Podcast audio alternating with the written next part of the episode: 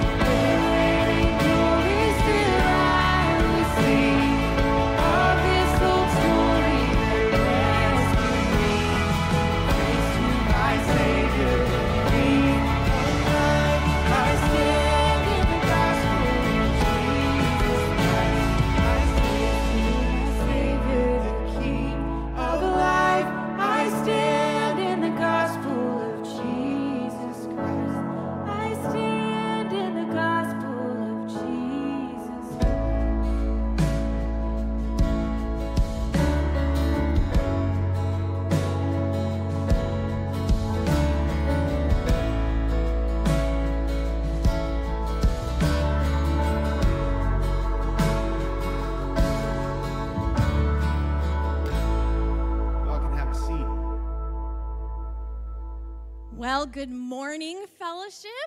My name is Andrea Barnett. I am the production coordinator here, and normally I am not on the stage. Normally I'm running around backstage or I'm in the tech booth, so being on here is a little weird.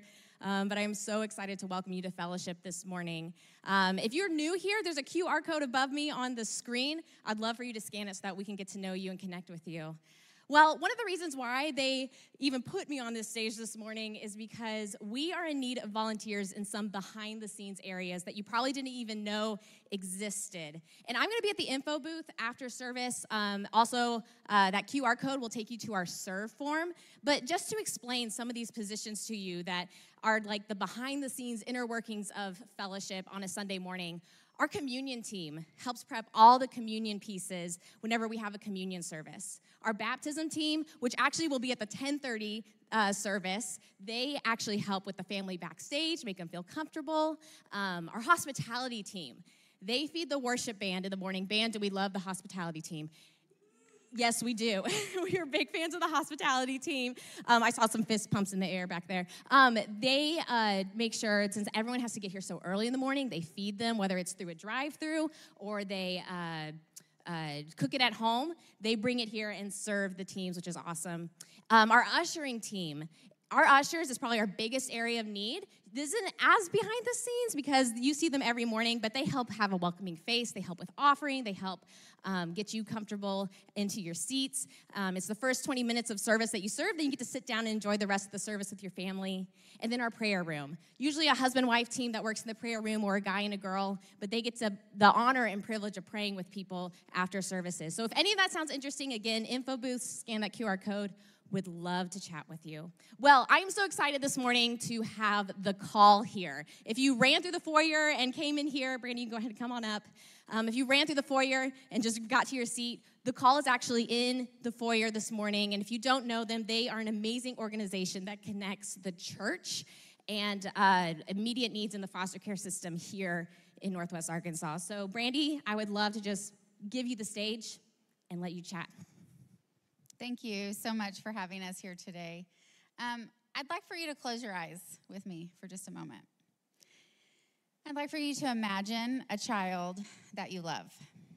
It could be your niece or your nephew. It could be your grandchild. It might be your best friend's baby. It might even be your own son or daughter. Now imagine for a moment that these child's parents cannot care for them, and neither can you. For whatever reason, you are unable to. What kind of person would you want to step in and care for and love this child if you could not? Would you want a Christian? Would you want someone who would love them and care about them while showing them the extravagant love of Christ? Now imagine no such place exists.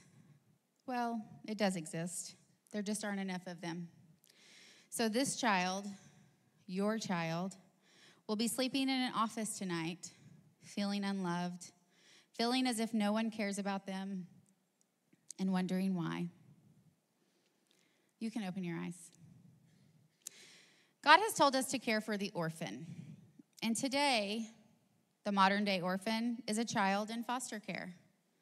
A child from right here in our town and in our community. They go to school with your children, with your nieces, your nephews, and your grandchildren. Today, in Northwest Arkansas, there are over 450 children who are in foster care and need Christian homes to care about them and show them the extravagant love of Christ. The reality is tragic, but the answer is clear. We cannot raise our hands in worship of a God that steps towards us in our hard and our broken and use those same hands to push away the hard and the broken of others. In the book of Galatians, it says that just the right time, God sent his son Jesus to be born on this earth. In response to all of the brokenness in our world, God's plan was not to remain far off, but rather to come close. This is the kind of God we serve. And in our world, from a very young age, we're trained to avoid anything that is hard, anything that might cost us more than we are willing to pay. So we become professional conflict avoiders, and we push away and we pull back. But the whole narrative of the Bible actually calls us to do quite the opposite. We're supposed to go near and press in with love, because God does this amazing thing with brokenness. He can actually take the most broken things and turn them into beautiful things. Remember that number, that big number I said, 450? I want you to think of another number, the number 1. I want you to think about the power of one family saying yes. One family said yes to me, a 15-year-old girl who needed someone to show her the extravagant love of Christ. And today I'm standing before you, not repeating cycles of abuse, neglect, poverty, and addiction. Instead, I have a master's degree. I'm a homeowner. I have 3 beautiful children who are, most importantly, living a vastly different childhood than I did. What my parents did for me when they said yes did change the trajectory of my life, but it also changed the lives of my children, and will their children, and so forth and so on. There are many ways to engage in foster care in Northwest Arkansas, but if God is calling you to do so in one capacity or another, we invite you to visit with us outside after the service today. Thank you. Hey, Brandy, go ahead and stay on up here. Isn't that amazing? Like, what God is doing through the call. They are doing what I call edge of the kingdom work, where they are on the spiritual front lines with these kiddos. And so I just want to pray over the call real quick. If you don't mind, if you're able to just extend a hand out towards the stage just as a gesture of praying in agreement, let's pray over the call and what they are doing. Heavenly Father, thank you so much for what you are doing through the call. God, we pray for wisdom for them. We pray for obedient hearts, whether they're in this room or other congregations, that they will come and say yes to being that one. God, we know that you already have picked out those families in advance. And so we ask you to reveal that. We love you, Lord. We thank you. It's in your name that we pray these things. Amen. Passage this morning tells us that we were once darkness, but now we're light in the Lord. And Paul calls us this morning to live as children of the light. He says that the fruit of light is all righteousness and truth and goodness. So we're going to sing a song, and it's our prayer this morning. Make this song your prayer, that God's light would shine through us, that his grace would shine through us. So let's sing this together.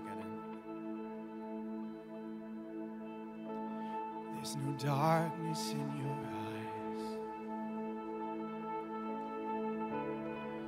There's no question in your mind, God Almighty, God of mercy.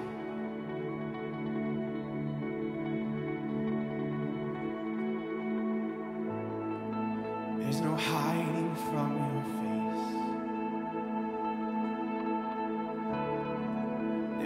Striving in your grace,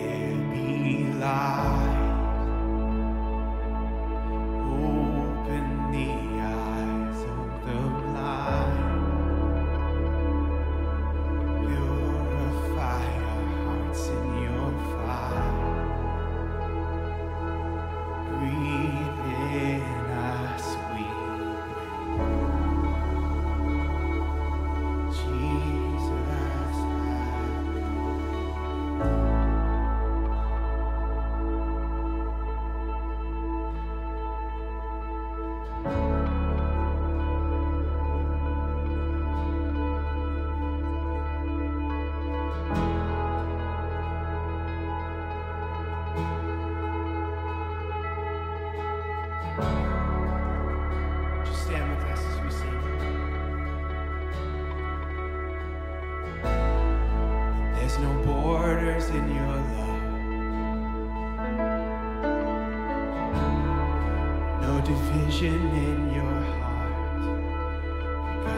of mercy, God Almighty, let there be light, open the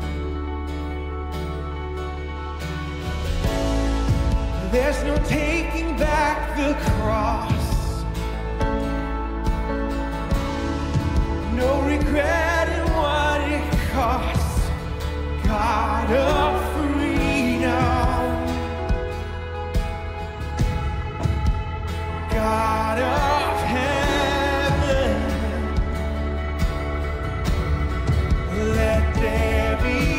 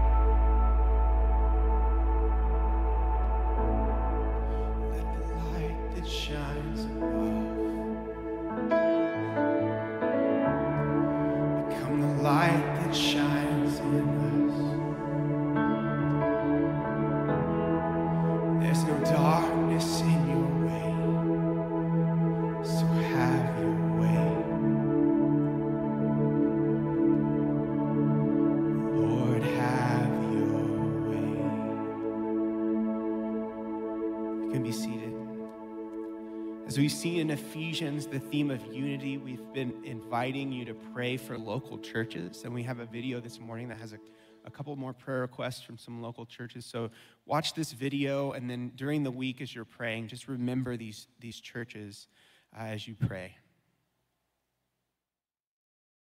Hey, Fellowship. My name is David McKinney. I'm the worship pastor at Cross Church. So grateful to link arms with you to share the gospel to our community and expand the kingdom. Thanks for praying for us. A couple things I'd ask for prayer for. Number one, we have such a desire to raise up the next generation of worship leaders. And as you probably know, that is such a difficult task. We're asking that God would give us favor and influence and the right people to really be able to invest in the next generation and raise up worship leaders that will be leading our churches in worship for years to come. Another thing to pray for would be continued creativity on our team, that God would birth songs out of our church for our church to sing. I love that God gives each church heart songs for that church. And I pray that he would continue to do so in our church. Hey, Fellowship Church, Pastor Grant Rowe here from Christian Life Cathedral here in Fayetteville. And myself, along with the leadership team and the congregation here at CLC, send our love and our greetings to you all. One big prayer request that we would love to invite you to pray with us about is we are in the midst of a pastoral succession plan. In January 2024, our founder and senior pastor, Steve Dixon, will be retiring from full-time local church ministry, and myself and my wife will be installed as the new lead pastors here at CLC. So please be praying that everything would continue to go smoothly, that God would continue to lead his people, and that we would be positioned for what he wants to do in this next generation. And we're just so grateful for you all. Just know that we think about you and we pray for you often. And we're so grateful that we get the opportunity to co-labor with you to see the gospel and the kingdom of God established here in Northwest Arkansas and to the ends of the earth. So God bless you. Would you all stand as Heisa reads God's word for us this morning? From Ephesians 5:1-6. Portanto, sejam imitadores de Deus como filhos amados, e vivam em amor como também Cristo nos amou e se entregou por nós como oferta e sacrifício de aroma agradável a Deus. Entre vocês não deve haver nenhum sequer menção de imoralidade sexual, como também de nenhuma espécie de impureza e de cobiça, pois essas coisas não são próprias para os santos. Não haja obscenidade, nem conversas tolas, nem gracejos imorais, que são inconvenientes, mas ao invés disso, ações de graças. Porque vocês podem estar certos disto. Nenhum imoral ou impuro ou ganancioso que é idólatra tem herança no reino de Cristo e de Deus. Ninguém os engane com palavras tolas, pois é por causa dessas coisas que a ira de Deus vem sobre os que vivem em desobediência. Good morning, Fellowship Fayetteville. How are we this morning? Good, good. My name's Garland. Glad to be with you this morning. I just love seeing the unity of the other churches in our city, other languages being read. Just gets me fired up every time. There's probably most of us can relate in life. I know for me, this happens in different seasons. Maybe a seasonal change in your circumstances might cause this, or maybe you join a particular community or a particular societal group, and things begin to change. As you join that group, as you enter into that community, or as you change maybe social settings in your life, you find that your behaviors and your actions and even sometimes your attitudes can begin to adjust to reflect the new group that you find yourself in or the new season that you may find yourself. Like a really easy example, I know for many of you went to college, and many of you when you were in college, you pledged a fraternity or sorority, and as you found yourself entering into this new community, this new group, it's pretty funny to watch how quickly people begin to adopt the behaviors and the actions of that new group. And what's ironic about it is you may even adopt some of those behaviors and actions, the way they dress, the way they talk, and you'll even adopt some of the practices that you probably would not have done otherwise, but you do it gladly. You couldn't be more pleased to line up with how you live with this group that you find yourself a part of. It's not always joining a new social group or a new community. It could just be a change in setting in life. I'll never forget, for me, when we became parents, Like my behaviors, this picture sums up our household essentially. Like my behaviors and my actions and my attitude, they had to change. Like by necessity, they had to change and change pretty quickly. I'll never forget, we went up to, it was a concert at the U of A, and I remember thinking at the time, like I could still pass for a young person. Like I still kind of looked like a college student. And we pulled onto Arkansas Avenue and we got out of our van. Van people, raise it high, loud and proud, van people, let me hear you. Oh, that's embarrassing.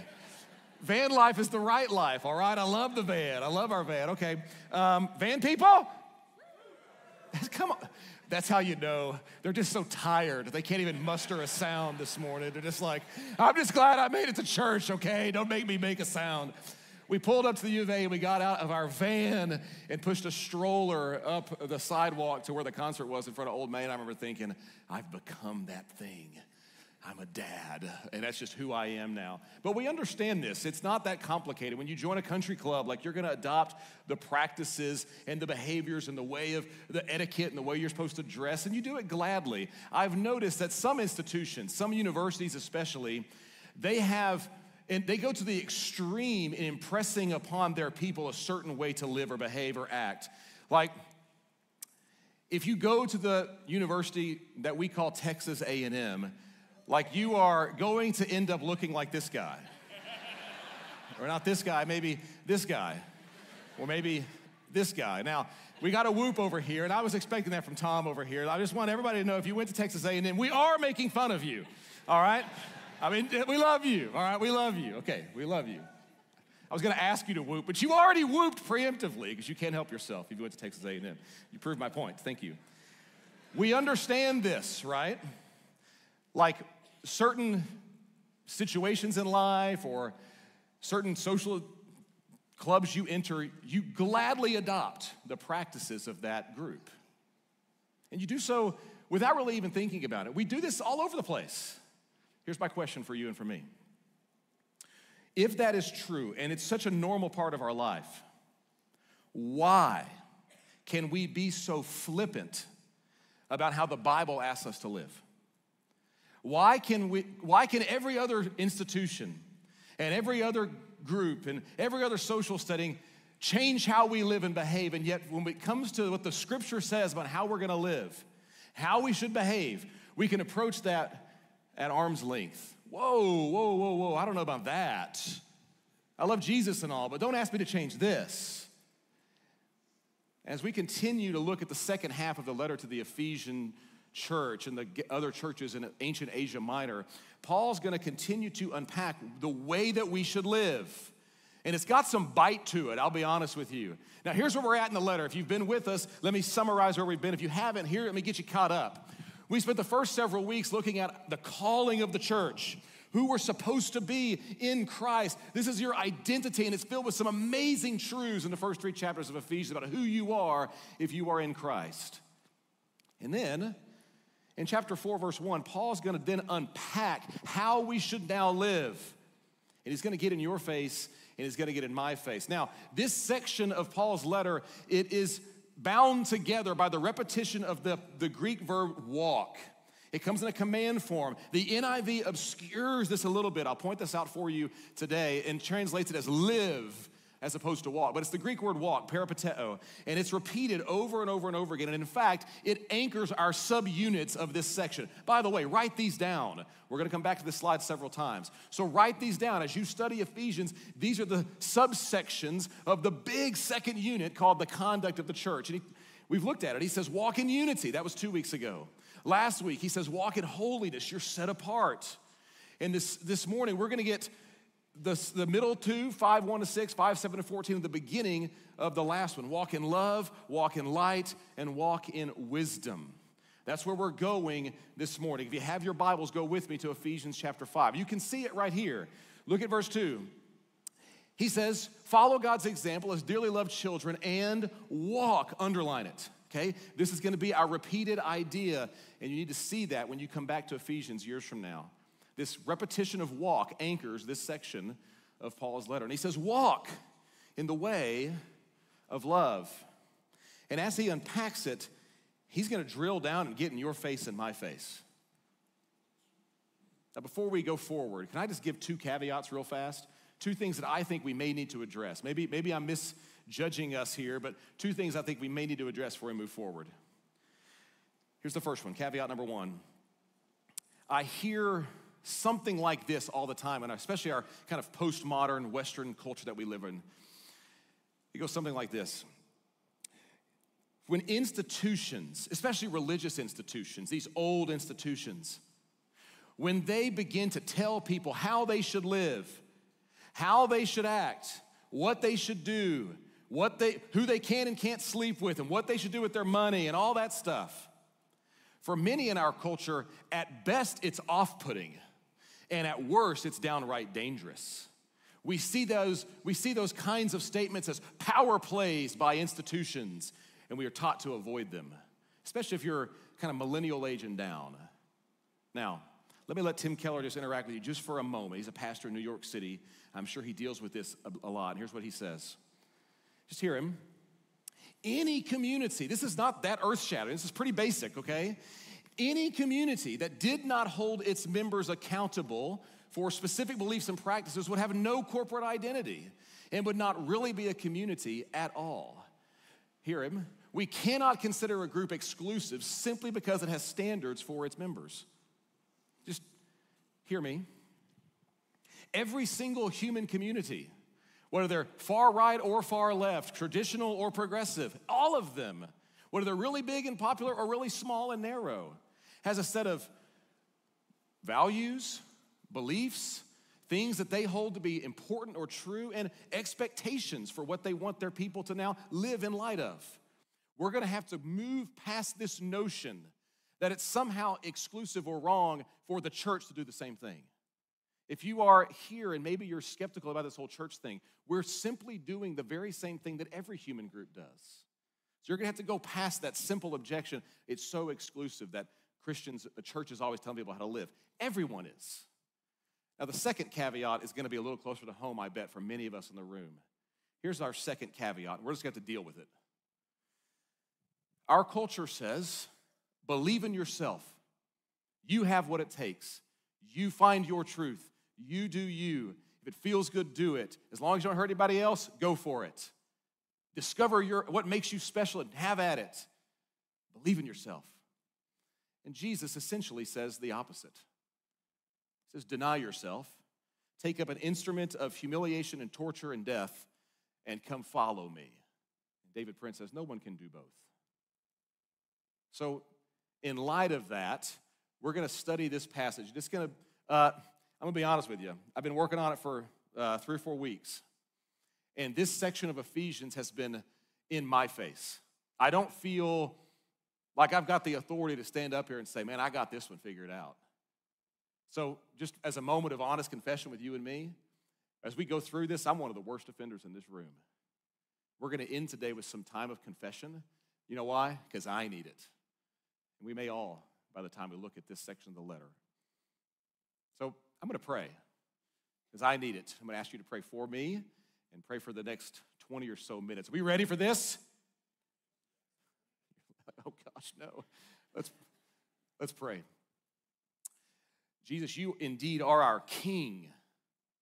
We have no other. And as our King, you ask us to bend our knee before you, to follow you, to obey you, to trust you, to serve you. And what a radical life you call us to, a life that should look drastically and radically different. So the areas in our lives, those of us that say you're our King, where we are not yielding, where I am not yielding, would you this morning work in our heart and our mind that we might bend the knee to you as our King? You're the good King who gave your life as a ransom for many. We love you. We need you. And pray this all in your name as our King, Jesus. Amen. All right, it's going to be a little bit different this morning. What I normally try to do is kind of set above the passage and give 3 points that are kind of memorable and pithy and make sense together. And this morning's going to be a little bit different, okay? Some of you are going to love it. We're going to go straight verse by verse this morning, like commentary style. I thought of a bunch of ways to teach this, and I went, this might be the best way to go. So I want you to get your pen or your pencil ready, your Ephesians book, your Bible, whatever you got, and we're just going to walk verse by verse, and we're going to almost go commentary style. Some of you, that's your thing. So let's get after it. Here we go. We're going to have three sections. Chapter 5, 1-6, Paul says, walk in love. And then he drops down to describe what that looks like.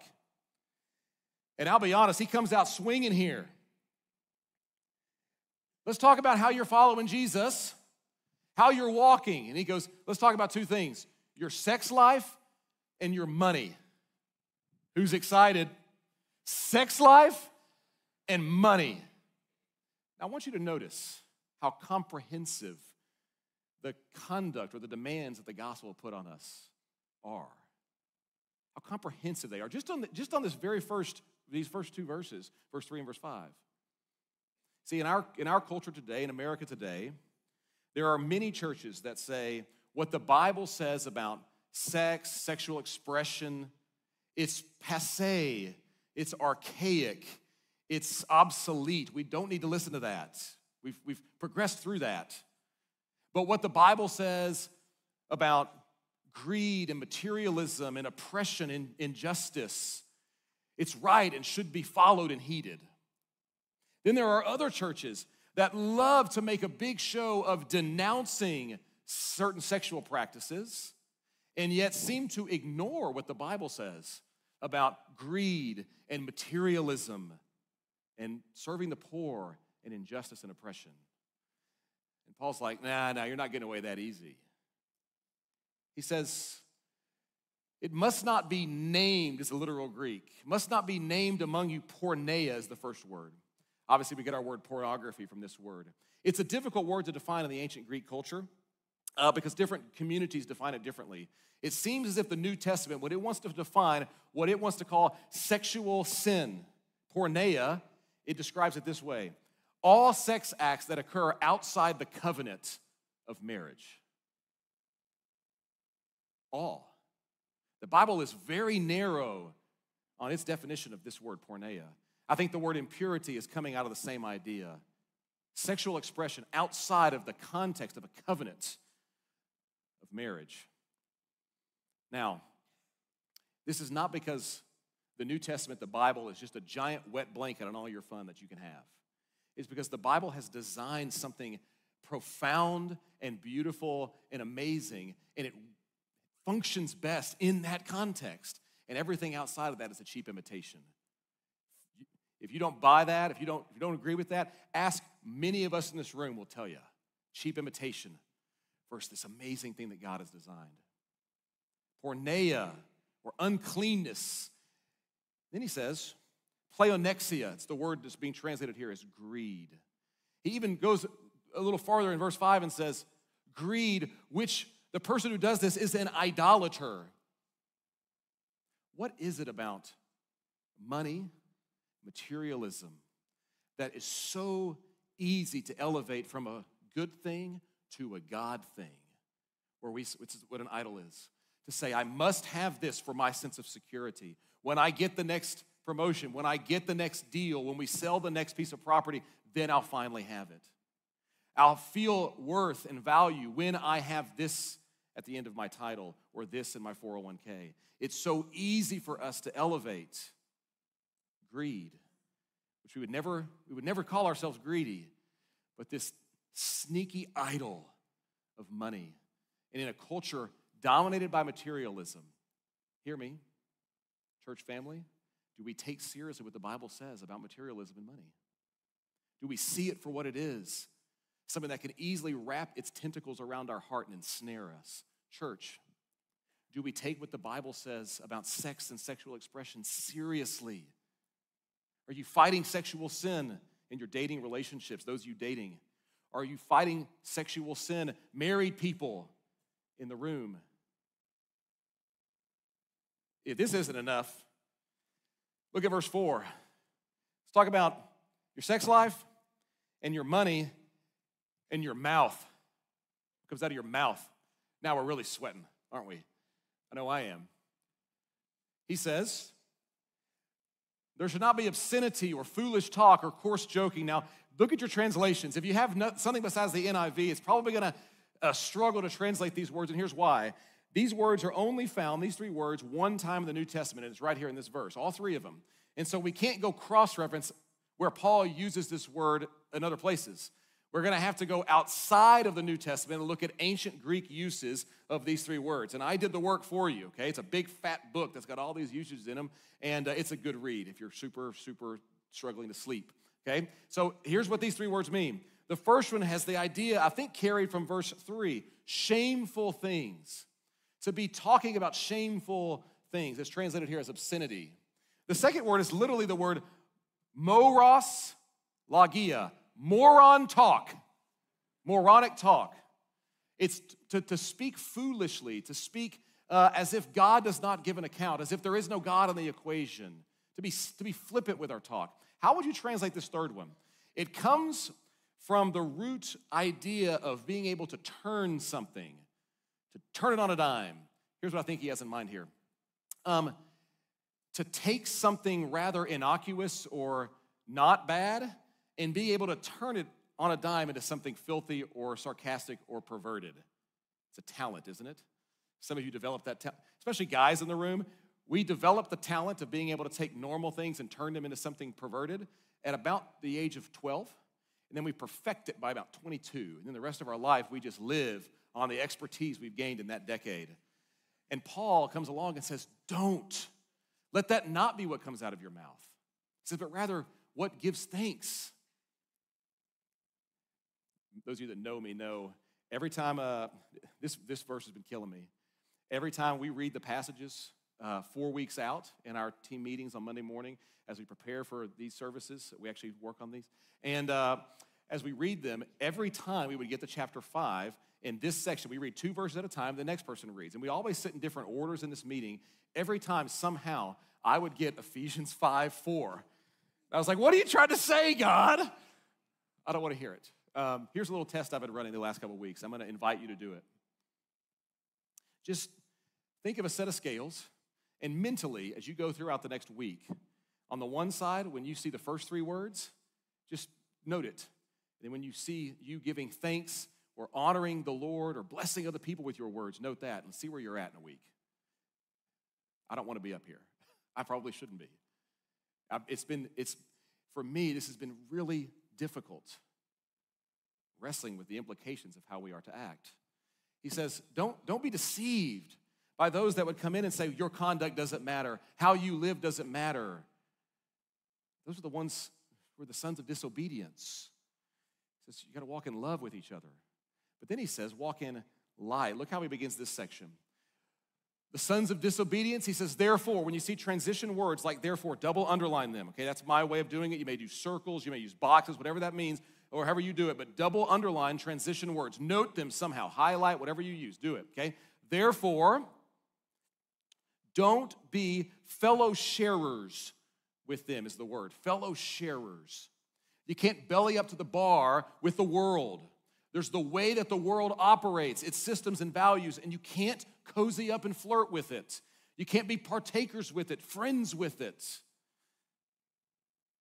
Craig Blomberg, he's a New Testament scholar, commentary writer, and he says this about what friendship looked like in the ancient world, to be a fellow sharer. He says this.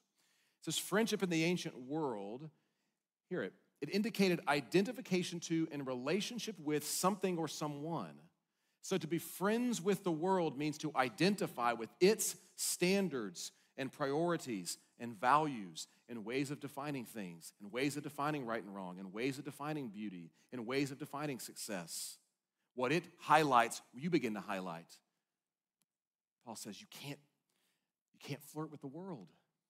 You can't be a friend with it. You can't cozy up with it and think, yeah, I follow Jesus over here, that in my life I'm just buddies with the world. He says you can't do it. It will always ensnare you. He says, why? He says, that once defined you. Now notice what he says, verse 8. He doesn't say, for you were once in darkness, or you were once near darkness, or by darkness. He says, no, you were once darkness. Jesus followers in the room, hear me for a moment. To rightly understand Paul here, I think this is what you must affirm. When you look out there at what you consider to be, the vile, heinous, evil things out there in the world, pick your example of that. Paul doesn't let us off the hook ever. He would say, what you see out there, that's you, apart from Christ. A Christian Jesus follower, we never have the ability to look at somebody else, somebody that doesn't know Christ, and look at them and go, oh my gosh, I would never. Oh yeah, you would. In the right conditions, the same brokenness that's in you, the same selfishness in you, the same desire to make a name for yourself that's in you, the same thing that craves to know that you matter, that leads you to give yourself away to things that you shouldn't, pursue things you know that you shouldn't. That very same thing that's in you, it's in those people out there. It's so easy for you and for me to go, I would never. A Christian, and Paul doesn't let us off the hook. You were once darkness, he says. Look at the contrast. Double underline it. But now. Huge contrast. But now, you are light in the Lord. The change is not because you were somehow brilliant or you somehow figured it out. No, the light shined on you and it changed you. That's what it means to be a Christian. Not because you're morally superior, not because you're better, not because your family was better. The light shined on you and it changed you. He says, live. Now, this is one of those places where the NIV obscures it. So walk, write the word walk in here. It's not live as children of light. It's walk as children of the light. I get why the NIV is doing that. They're trying to give the sense of the word, but it's the same word. And when you change it to live, you take the repetition out. You can't see it, okay? So it's walk as children of the light. He tells us what that looks like. It's goodness, to fight for goodness in the world, righteousness. It's the word dikaiosune. It means God's rightness, or justice, God's standard of goodness in the world. We fight for it, and truth. Verse 10, finding out what pleases the Lord. I don't like this translation. I don't like what the NIV is doing here. Finding out what pleases the Lord. This is the Greek word dakimazo, and it means to test or to examine. I like to think it this way. You put it through the ringer. All right, here's how you do that. You go through the decisions in your life. Christians, hear me. You go through all the decisions of your life, the big ones and the small ones, the big ones that determine the destiny of your life, and the small daily decisions that's your office, and you put them through the ringer. Here's what it looks like for me. An issue comes to my life. Can I do this? What should I do here? How should I approach this? And the first thing is we test it. We dakimazo it. We run it through a grid of, what does the scripture say about this? What pleases the Lord? Our aim is not pleasing our children or pleasing our boss or pleasing our bank account, but pleasing the Lord. And he says, that's the grid you run everything through.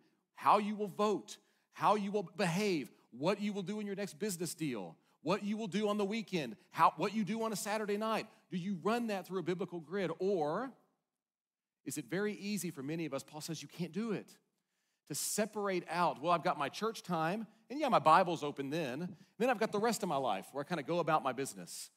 We're going to see in a minute, Paul says you can't do that. That's not what it looks like to walk in light. This have nothing to do with the fruitless deeds of darkness, but expose them. Everything exposed by the light becomes visible. Here's what I don't think he means. Hear me. We sometimes have a bad habit of this, Christians. He doesn't mean we go around wagging our finger. Oh no, look at darkness out there. Darkness, darkness, darkness. It's not what he means. What does he mean? I think he means that we embody the kind of community where the things of darkness are exposed for what they are. We become the kind of community where materialism is exposed for what it is, and we say no. Where exploitation is exposed for what it is, and we say no. Where racial division is exposed for what it is, and we say no. We become the kind of community that embodies a place where light shines and we don't let the deeds of the darkness in. That takes some work on your part and on my part. Walk in love, walk in light, walk in wisdom, he says. Let's look at it. Walk in wisdom. Be very careful then. There's another transition word, then or therefore. Be very careful. See, watch your steps, he says. How you walk. Same idea. Take the word live, cross it out, right? Walk. Be careful how you walk. He's going to give us a contrast. 3 positives and 3 negatives. Note them. You can put little 1, 2s, and 3s or negative signs and plus signs, however you want to note it in your Bible. Be careful how you walk, he says. Here's the 3 negatives. The first 2 really go together. Not as unwise, and don't be foolish, he says. What does that mean? The Old Testament, in Paul's understanding of wisdom, it starts like this. The fear of the Lord is the beginning of wisdom. And the fool says in his heart, there is no God. To walk as unwise and to walk as foolish is to live a life as if God might as well be a million miles away from you. And he's talking to believers here. Here's what this looks like for you and for me. I see this happening in my life all the time. When I'm at community group or at church or having my quiet time in the morning or something like that, that's God time. And then I live my life as if, I'm in charge. Yeah, there's the God time over there, my sacred time. Then there's the rest of my time. And essentially, I can find myself almost living as if God isn't really in the equation. Many of us have adopted a sacred, secular divide in our life. By the way, our culture is asking you to do it as well. Sacred time, then there's the rest of my life where I'm kind of in charge. Paul says, no. It's not how it works. You bend the knee to a king. Do you realize this? Then he gives us our 3rd negative. He says, do not get drunk on wine, which leads to debauchery. Not that anybody in this room has ever been drunk on wine. But what he has in mind is the kind of thing that happens when you are drunk on wine or drunk on some kind of a substance. When you lose the ability to have your wits about you, he says, don't be that. I told you he's in your face this morning. Then he gives us 3 positives. He says, don't live as unwise or foolish or walking around without your faculties, he says, but be wise. What does it mean to live or walk as wise? Verse 16 explains it. It's making the most of every opportunity. Literally, here's the Greek, buying back or redeeming the time. A lot of your translations will bear that out because you know the days are evil. You recognize when you walk as wise, you know what time it is from a salvation standpoint, from a salvation history standpoint. You know exactly where you are on the clock. Christians, do you know what time it is? Let me tell you what time it is.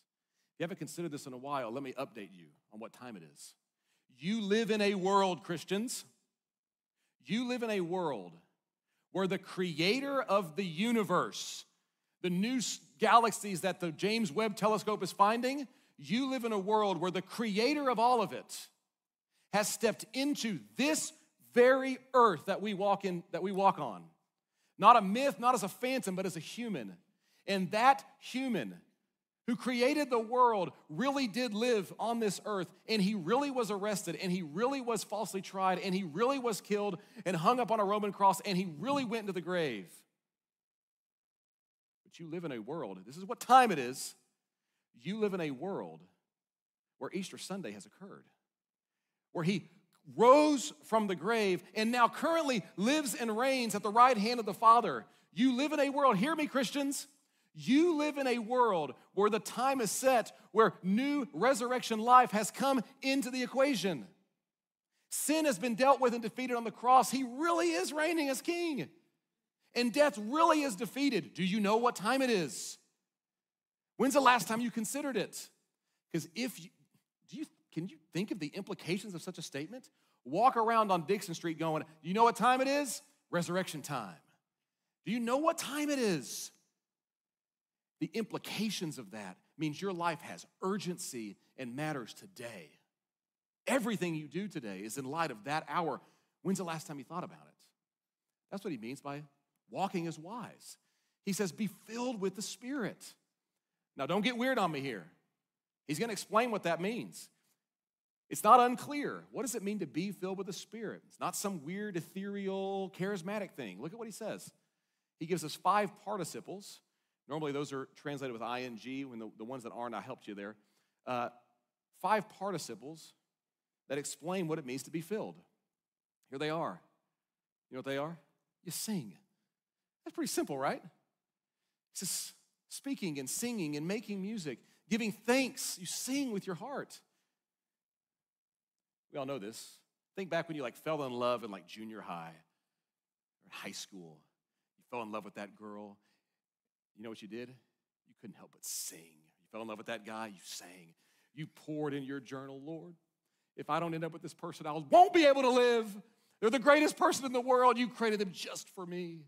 And you sang. You couldn't help it. He says you sing and you serve. Verse 21, submitting to one another out of reverence for Christ. When you're filled with the Spirit, you sing. You found something worth singing about, and you serve. You can't help it. You sing and you serve. John Piper, describing what it looks like for us to worship God, to sing, he says, nothing makes God more supreme and more central in worship than when a people are utterly persuaded that nothing, not money or prestige or leisure or family or job or health or sports or toys or friends, nothing is going to bring satisfaction to their sinful, guilty, aching hearts besides God. Sing. So what receives the song of your life? Is it money or prestige or leisure or family? Or you sing. You won't believe what my Savior and my King has done. You serve, submitting to one another out of reverence for Christ. He's after how we walk. Let me return to our 2 caveats as we close. All communities are doing this. Every human institution is doing this. So we've got to grow up past this idea that somehow the church is wrong for doing it. But can you imagine such a community? Think about it. A place where people are not exploited with money or sex, but look to submit to one another out of reverence for Christ. A place where the injustice and brokenness of the world is shown for what it is and is sent away. A place where people are generous with their stuff instead of hoarding it for themselves, not looking at their own bottom line. A place where people delight in the Lord and delight in each other out of reverence for Christ. Imagine such a community. Paul means to create these kinds of communities. You know what we call it? The church. And he means to create them all over the place in the world. Imagine that kind of community. It's what you were created for. It's what you were born for. It's what you long for. It's what our culture craves, a kind of community that really looks like this. Now, our second caveat. The mantra, believe in yourself, live your truth, you do you, find who you are and go be it, it's killing us. Can I give you 2 reasons why it's killing us? First reason is this. Think of the pressure that puts on you to figure out who you are and what makes you special. How do you know you matter? How do you know you're yourself? How do you know you're beautiful? Think of the pressure that puts on you. Some of you are more tough than others, have more stamina. You're essentially tethering your source of your confidence and strength to your subjective feeling of it in the moment. Good luck. You will bounce back and forth from feeling really important to terrified. You might even do it in an instant. Second reason, this is killing us. We all know that for our deep value, to know we truly are beautiful and matter, so that we're truly loved, we must have it spoken by someone from the outside over us. And the more powerful or impressive or worthy the person that speaks it over us, the more it fills us. But it must be spoken of from the outside. Look at the very first 2 verses of our passage. Here's how it began. Paul said this. He says, imitate God. Why? Because you're dearly loved children. How valuable are you? How special are you? How much do you matter? You matter enough that Christ was willing to give himself up for you. He would stare down the life that you should have lived, the death that you should have died, and set you as his child. That's how loved you are. And that's the fuel why we go and live this way. Not white-knuckling, not trying to earn something from God, but out of a response to what Jesus has done for us. That's how we live it. So here's what we're going to do as we close. We've saved our confession and assurance of pardon to now. We're going to hang out in the confession for a moment. We're going to say this together corporately, and we're going to sing a song of just confession together, and we'll celebrate our assurance of pardon. So with me over these next few minutes, can we take a little inventory of our life, the areas where we need to submit to the Lord? Maybe these next few moments we can begin the process of doing that. It's been a hard 2 weeks for me. I've been working on this myself. So let's confess together. Heavenly Father, have mercy on us. We have not loved you as you deserve. We have not loved our neighbor as ourselves. We have not obeyed you as we should. Lord, forgive us our sin. We are in need of a Savior.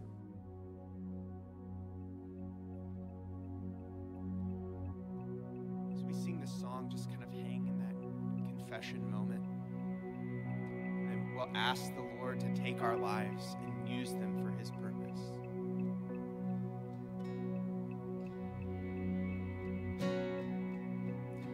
Take my life and let it be consecrated, Lord, to thee.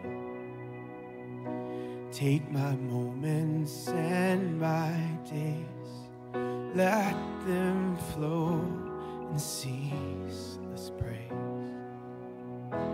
Take my hands and let them move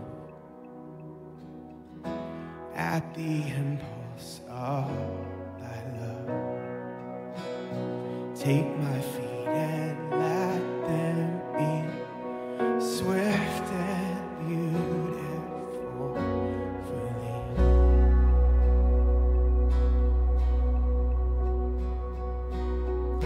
thee. Take my voice and let me sing, always.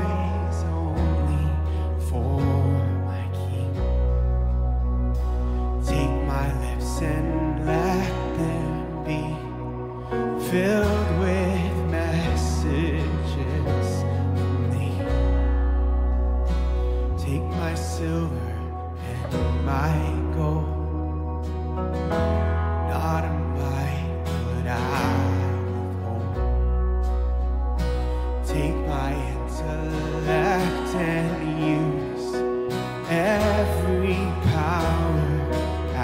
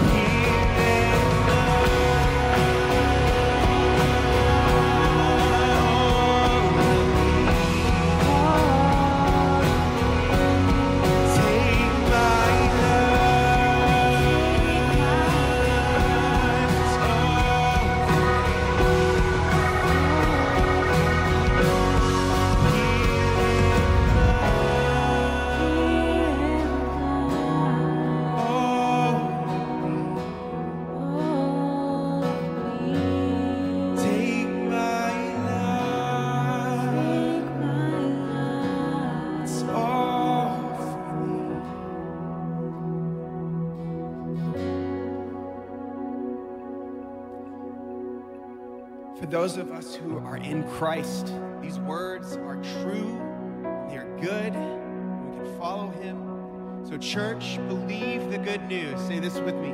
Jesus died for us. Jesus rose for us. Jesus intercedes for us. In him, we are a new creation.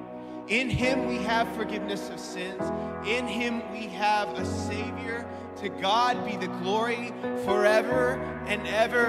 Amen. Let's sing and celebrate this together.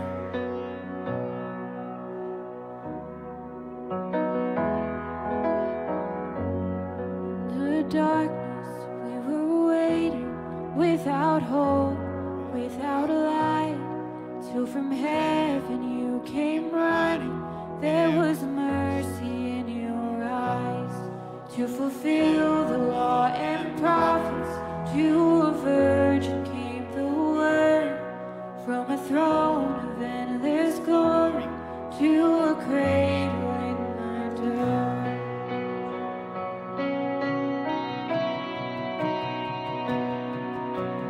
Praise the Father.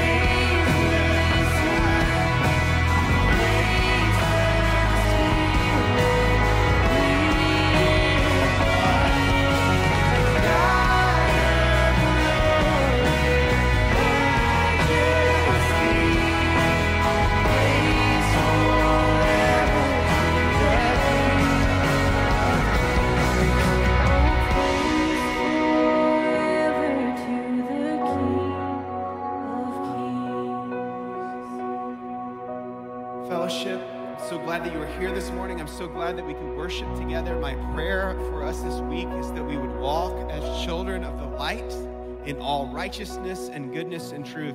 If you would like to pray with someone, to my left, to your right, you can go out these doors and up the stairs. There's someone who would love to pray with you in the prayer room. Have a great week. You are dismissed.